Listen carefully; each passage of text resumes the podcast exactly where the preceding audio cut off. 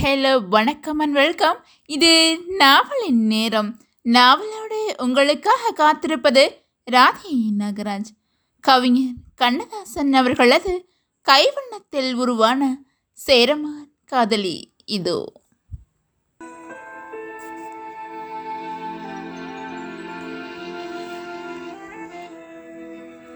அத்தியாயம் நாலு. குலசேகர ஆழ்வார். சேரமான் பெருமாளின் வருகையை முன்கூட்டி அறிந்திருந்த பெரியாழ்வார் அவரை வரவேற்க சித்தமானார். பாண்டிய நாட்டில் பெரியாழ்வாரின் செல்வாக்கு ஓங்கி நின்ற காலம் அது. துறவிக்கு வேந்தன் துரும்பு என்றபடி மன்னர் குலத்திலிருந்து எதையும் எதிர்பார்க்காமல் வாழ்ந்தவர் பெரியாழ்வார். ஒரு அழகான நந்தவனத்தை மட்டுமே உடைமையாக கொண்டவர். பொன் பொருள் இச்சை ஏதும் இல்லாதவர். பாண்டிய நாட்டில் அன்று அவர் பக்த சிகாமணியாக திகழ்ந்தார் என்றால் அது பொய்யல்ல. மனித வாழ்க்கையின் அவலத்தை சிறு வயதிலேயே உணர்ந்து கொண்டவர். இறைவனை அன்றி பெரும் பொருள் எதுவும் இல்லை என்று கண்டவர்.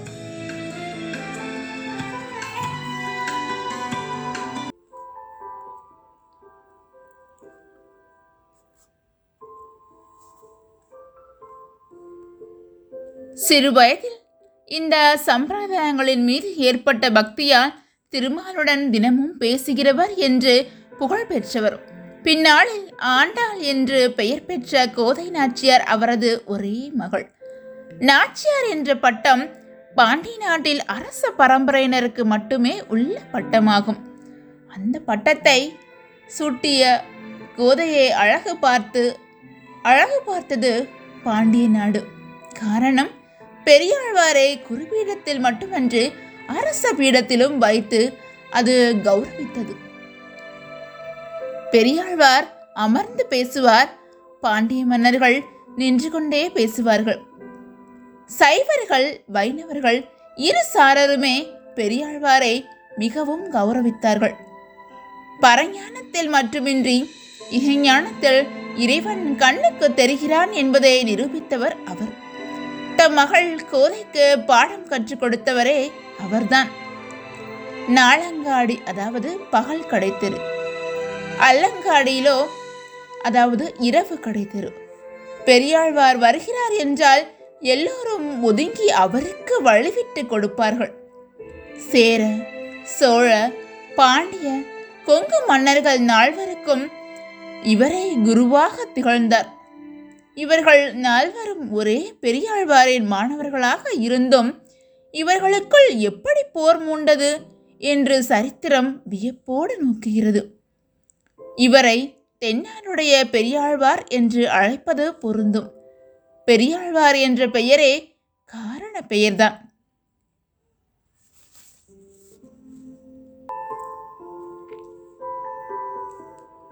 சேரமானை வரவேற்க அவர் செய்திருந்த ஏற்பாடுகள் ஆண்டி ஒருவன் மன்னனை வரவேற்க செய்யும் ஏற்பாடுகளே.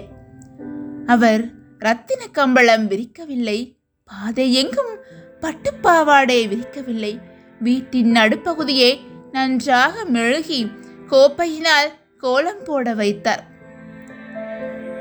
சிறிது அவள் பொரியும் பாலும் தயார் செய்து வைத்தார். ஒரு தட்டில் ஐந்து புஷ்பங்களை வைத்திருந்தார். அவை அனைத்தும் முட்டுக்களே. அதிகாரத்தில் இருக்கும்போது மனிதனின் ஐந்து புலன்களும் மலராமலேயே இருக்கின்றன. அவை மலரும் போது ஆண்டவனிடம் போய் சேர்ந்து விடுகின்றன என்பதே அதன் பொருள். ஸ்ரீவில்லிபுத்தூரில் பெரியாழ்வாரின் இல்லம் ஊரின் எல்லையில் தனியாக இருந்தது. அதுவும் அவரது நந்தவனத்தை ஒட்டியே இருந்தது. சிறிது தூரத்தில் பரிவாரங்களின் ஓசை கேட்டது.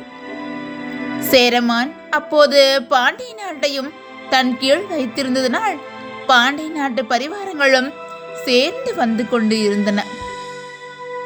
பெரியாழ்வார் ஆசனத்தில் அமர்ந்திருந்தார்.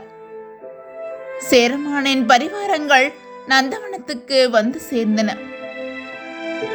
இடுப்பிலிருந்து சிவப்பு கச்சத்தை ஒழுங்குபடுத்திக் கொண்டு உள்ளே நுழைந்தான் சேரமான்.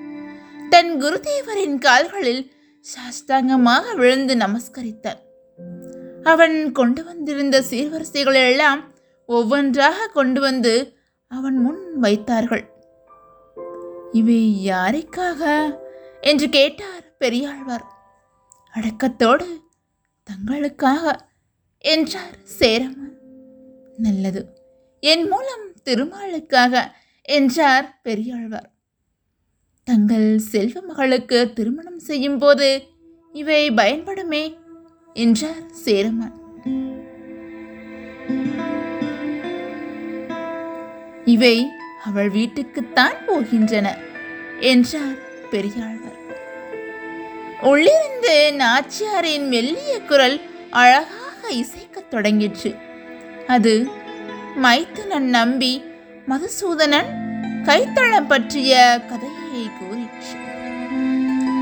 நல்லது குருதேவா இந்த சீர்வரிசைகளை தாங்கள் கோயிலுக்கு அனுப்ப சொன்னது புரிகிறது என்றான் சேரமான்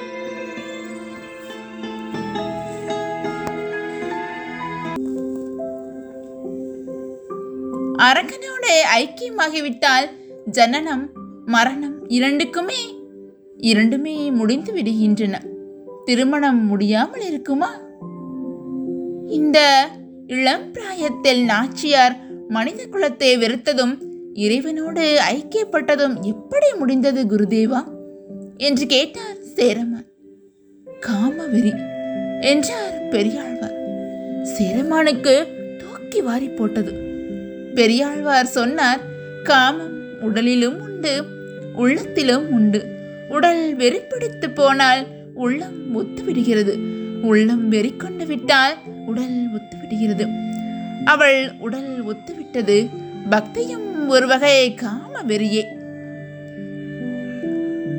கைகளை கட்டிக்கொண்டு சேரமான் கொஞ்ச நேரம் யோசித்தான். குருதேவா நான் முடி துறப்பது என்று முடிவு செய்துவிட்டேன். இன்னும் உனக்கு பக்குவம் ஏற்படவில்லை. என்றால் பெரியாழ்வார். எப்படி குருதேவா? நடுங்கியபடி கேட்டார். சேரமன் இன்னும் உன் தலையில் மகுடம் இருப்பதாக கருதி கொண்டிருக்கிறாயே. அது எவ்வளவு பெரிய மடமையும் ஏழு உலகங்களிலும் ஒரே ஒருவனுடைய தலையில்தான் மகுடம் உண்டு. பரந்தாமன் கண்ணனே என்றார் பெரியவர். மேலும் அவர் சொன்னார் அவனுக்கு கிடைக்காத சில ஆசனங்கள் நமக்கு கிடைக்கின்றன. தச்சைகள் செய்த அந்த ஆசனங்களை கண்டு நாம் தண்ணீர் இல்லாத தலைவர்கள் என்று எண்ணி விடுகிறோம் எவ்வளவு பக்குவத்துக்கு இடையிலும் இந்த கலை எப்படியோ முளைத்து விடுகிறது. மலையின் மீது முளைத்த செடி பூமியில் முளைத்த கற்ப விருட்சத்தை விட பெரியதா? மழை காலத்து காளான்களுக்கு இருக்கும் அழகு சமயங்களில் மலர்களுக்கு கூட வாய்ப்பதில்லை. அதனால் அவை மலர்களை விட சிறந்தனவா? நான் ஒன்றுமே இல்லை என்று அவன் என்று எவன் நினைக்கிறானோ அவனுக்குத்தான் ஆண்டவனை தவிர ஒன்றுமே இல்லை என்ற தெளிவு வரும். இன்னும் நீ அரசனாக இருப்பதாக நினைப்பதனால் தானே முடித்திருக்கப் போகிறேன் என்ற வார்த்தையை சொன்னாய்.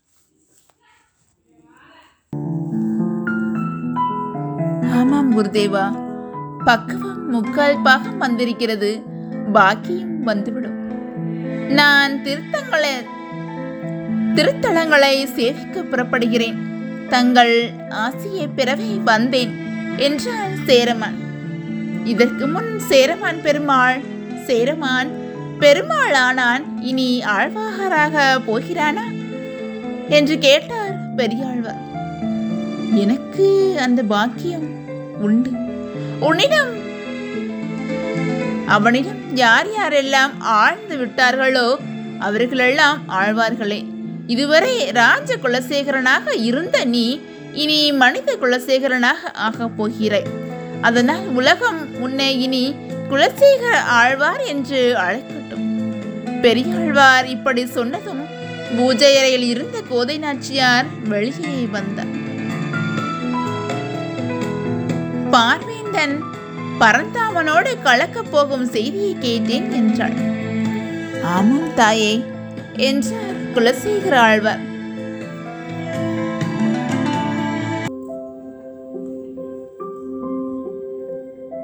ஆம். நாம் அவரை குலசேகர ஆழ்வார் என்று அழைப்போம். தம் இரண்டு கைகளாலும் குலசேகர ஆழ்வாருக்கு ஒரு பரிசை கொடுத்தார் நாச்சியார். அது ஒரு விழாம்பழம் ஆம். தோலும் பழமும் ஒட்டாத ஒன்று விழாம்பழம் அல்லவா? உடலும் உள்ளமும் வேறுபட்டு விட்டன என்பதற்கு அது சாட்சி.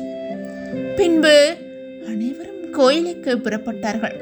உள்ளம் உருக உடல் உருக அங்கே பாடிக்கொண்டே இருந்தார் குலசேகர ஆழ்வார். அந்திப்படும் நேரத்தில் அவருக்கு பிரங்கையை உண்டாக்கினார் பெரியாழ்வார். இரண்டாம் சேரமான் பெருமாள் குலசேகர் ஆழ்வார் என்ற பட்டத்தோடு நாடு திரும்பினார். வஞ்சியின் எல்லையில் அவரை அமைச்சர் பிரதானியர் நாராயண நம்பூதிரி அனைவரும் வரவேற்றார்கள்.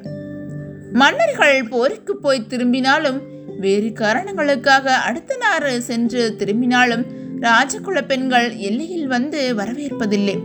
அன்று அதிசயமாக ரவிவர்மன் மனைவி பத்மாவதியும் அவனது சகோதரிகள் ஐவரும் எல்லைக்கு வந்திருந்தார்கள். இதிலும் முதலாக நிற்கும் பாஸ்கர ரவிவர்மனை அன்றே காணவில்லை. எங்கே போனான் இந்த பாஸ்கர ரவிவர்மன்? தொடர்ந்து கேளுங்க. இது நாவலின் நேரம். நாவலோடு உங்களுக்காக காத்திருக்கிறேன். தொடர்ந்து தவறாமல் கேட்டு மகிழுங்கள். நன்றி வணக்கம்.